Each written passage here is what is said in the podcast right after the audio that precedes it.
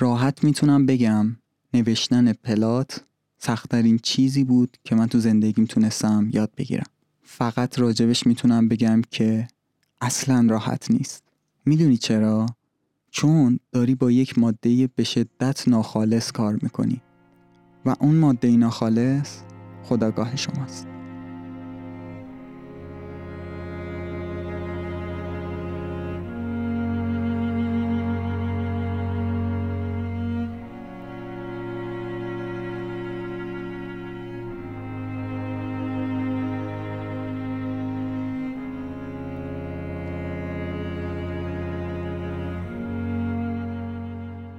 سلام. من تاهر هستم و اینجا پادکست مدوناکه.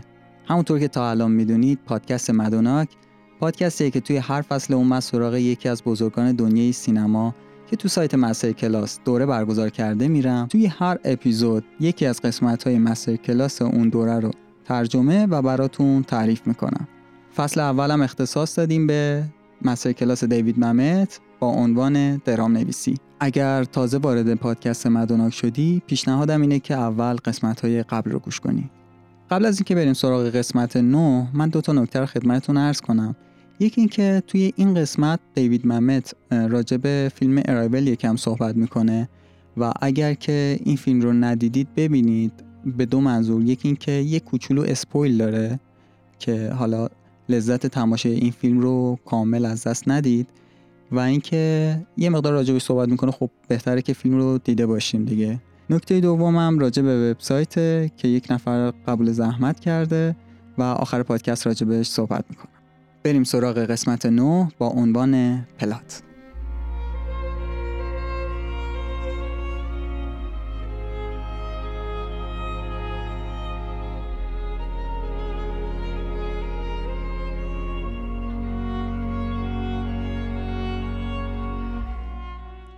یه ضرب المثل قدیمی نمایشی هست که میگه همه می‌تونن پرده اول خوبی بنویسن.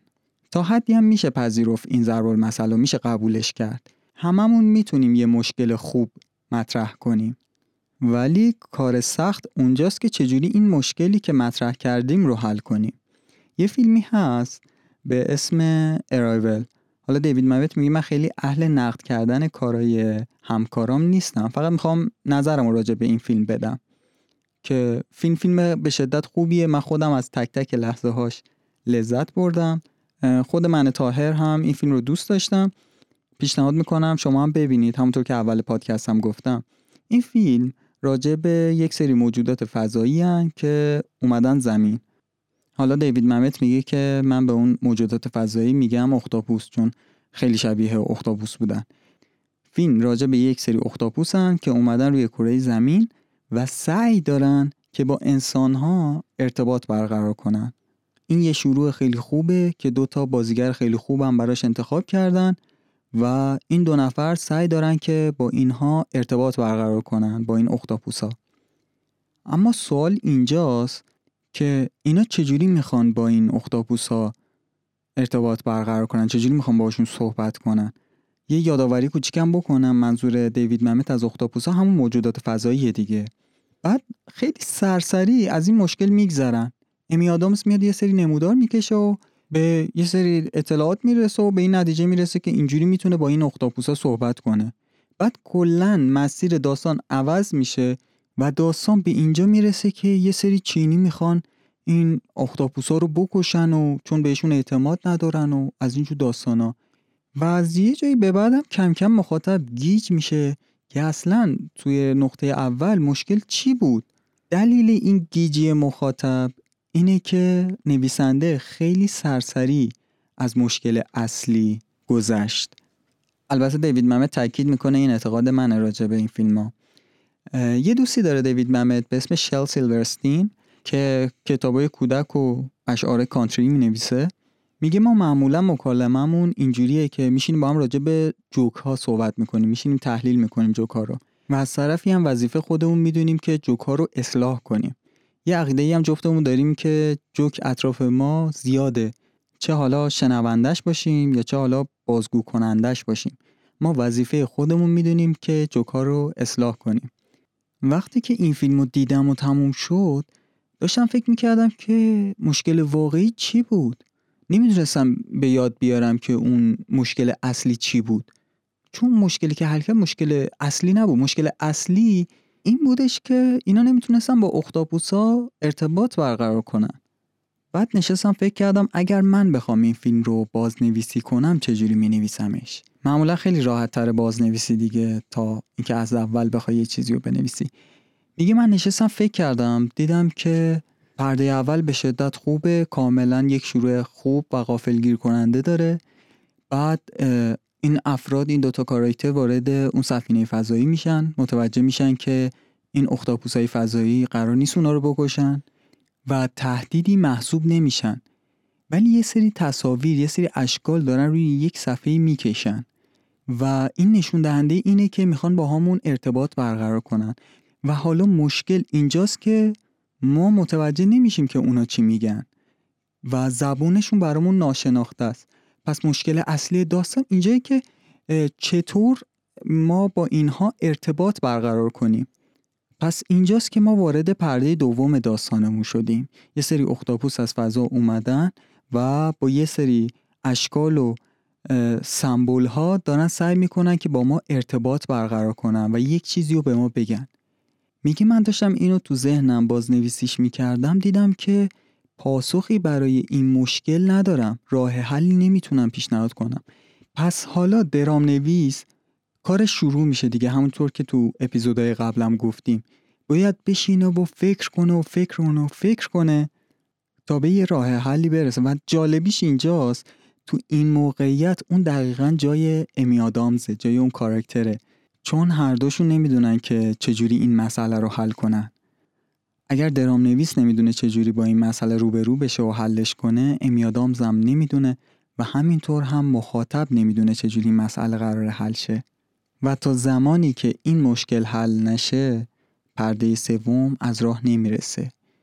پس یه راه حل قافل گیر کننده ما رو باید وارد پرده سوم بکنه. حالا هر چقدر مشکلای دیگه هم باشه تا وقتی که این مشکل مشکل اصلی حل نشه شما به پرده سوم نمی‌رسید.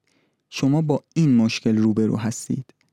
میگه نویسنده این کار یک شروع فوقالعاده رو برای این فیلم رقم زده. یک سری اختاپوس فضایی میان و با یک سری اشکال و نشانه ها سعی دارن ارتباط برقرار کنن. از این بهتر نمیشه. ولی توی پرده دوم اصلا من نمی‌دونم راجع به چی داره صحبت می‌کنه چه داستانی رو داره برام تعریف می‌کنه.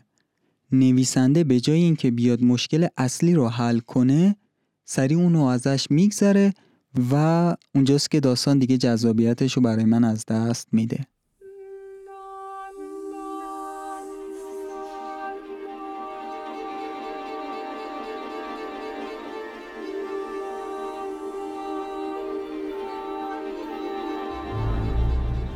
نوشتن پلات چیزی نیستش که بشه به کسی یاد داد.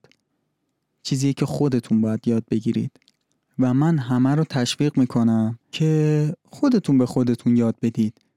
این موضوع موضوعی نیستش که کسی دیگه بتونه بهتون آموزش بده. خودتونید که به خودتون آموزش می‌دید. و راهی که من بتونم این مسئله رو به شما آموزش بدم این برنامه مسه کلاس نیستش قطعا. از روی نوشته هامه. چون اگه به نقطه برسید که وقتی دارید یک متنی رو می‌خونید یک نمایشنامه ای از من یا حالا از هر کسی رو می‌خونید یهو بگید آها متوجه شدم اینجا چه اتفاقی افتاد.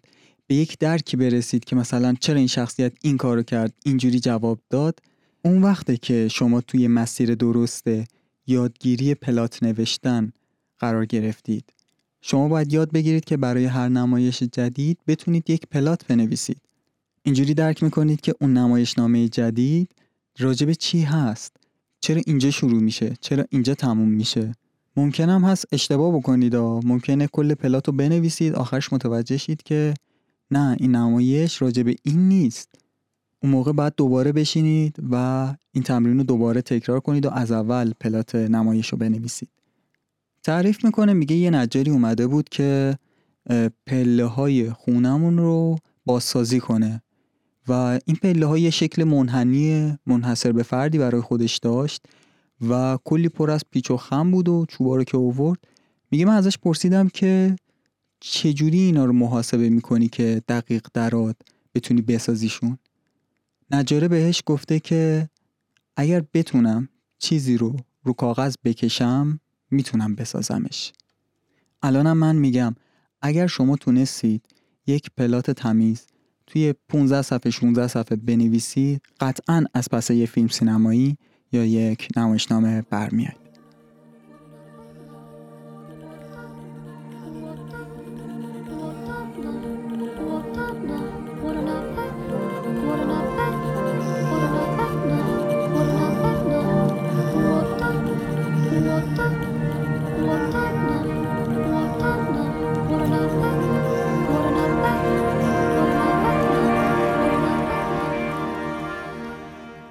بعضی وقتا شما وقتی دارید می نویسید نمی‌دونید اصلا راجع به چی دارید می نویسید بعد صحنه به صحنه دارید می نویسید می بینید که یک رابطه بین A و B و C شکل گرفت.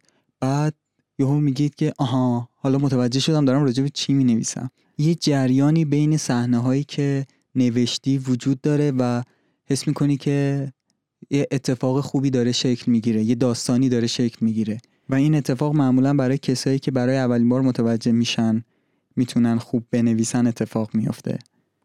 توی صحنه اول یه عاشق و معشوقی می‌بینیم که با یه سری مشکلاتی روبروان توی صحنه دوم می‌بینیم که اون مشکلات یا بیشتر شدن یا کمتر شدن. توی صحنه سوم هم می‌بینیم مثلا این مشکلات کم شدن و کنار رفتن و اینا و هم می‌رسن و از این جور چیزا. همه ما از این جور نمایشنامه ها موقعی که کارمون رو تازه شروع کرده بودیم نوشتیم.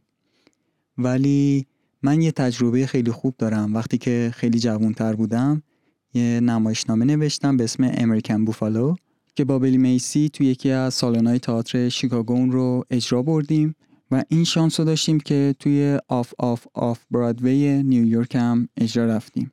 یکی از شبای مهمون ویژه داشتیم که اومد کارو دید یه کارگردان خیلی نامی و فوقالعاده به اسم اولو گروسبارد اومده بود نمایش رو دیده بود و من به خودم افتخار می‌کردم که این بهترین چیزیه که تا حالا نوشته شده و تو این حال و هوا بودم. اومد پیش من آخر نمایش و به هم گفتش که پلاتت رو پیدا کن. اگه پلاتت رو پیدا کنی من کاری می‌کنم که این نمایش توی برادوی اجرا بره. میگه اون موقع به خودم انقدر مغرور شده بودم که گفتم به من میگی پلات رو پیدا کن. من انقدر کارم خوبه که اصلا به پلات نیازی ندارم. میگه ولی سری بعد که نمایش اجرا شد به خودم گفتم که بذار براش یه پلات بنویسم. خودم رو تو این چالش قرار دادم که من باید بفهمم که پلات چطور نوشته میشه و باور کنید نوشتن پلات یکی از سختترین چیزایی بود که من تو کل زندگی یاد گرفتم. باید بگم که اصلا راحت نیست.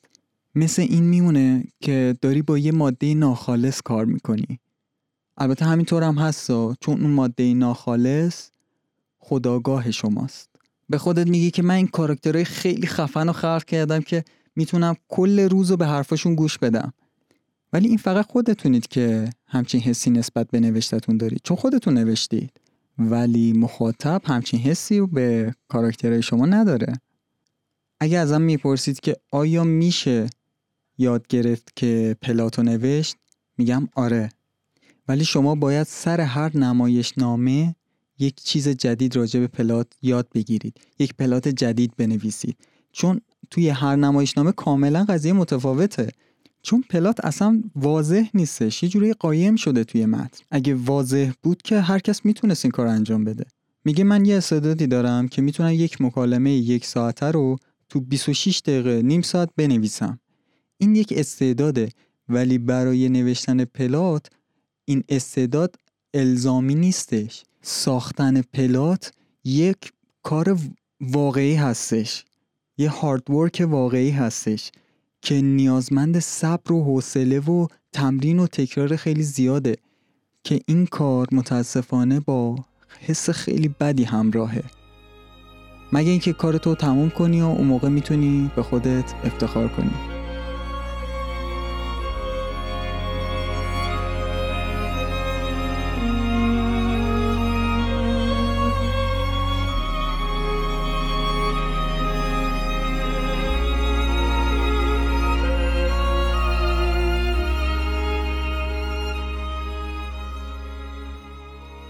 این بود پایان قسمت نهم از پادکست مدوناک. توی قسمت دهم راجع به ساختاربندی پلات صحبت می‌کنیم.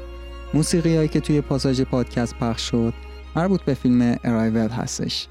توی قسمت قبل من یه درخواستی مطرح کردم. گفتم که بین شنونده ها اگه کسی هستش که توی حوزه طراحی سایت فعالیت داره یه مقدار سوال دارم ازش برای اینکه می‌خوام برای مدوناک یک وبسایت بزنم که خیلی ساده فقط یه صفحه باشه که اپیزودهای پادکست توی اون قرار گرفته باشه که دسترسی کسایی که از گوگل search می‌کنن راحت تر باشه چهار نفر به من ایمیل دادن و یک نفر قبول زحمت کرد که این کار رو برای ما انجام بده. مرسی از محمد حسین فردوسیان عزیز. که حالا طبق این یکی دو جلسه که با هم گذاشتیم خیلی رفیق شدیم و دیگه فردوک صداش می‌کنیم. خواستم یه تشکر کنم از ایشون به ما قول یک هفته ای داده که از هفته بعد مدوناک هم وبسایت داشته باشه. مرسی که مدوناک رو به همکاراتون و دوستاتون معرفی می‌کنید. تا بعد.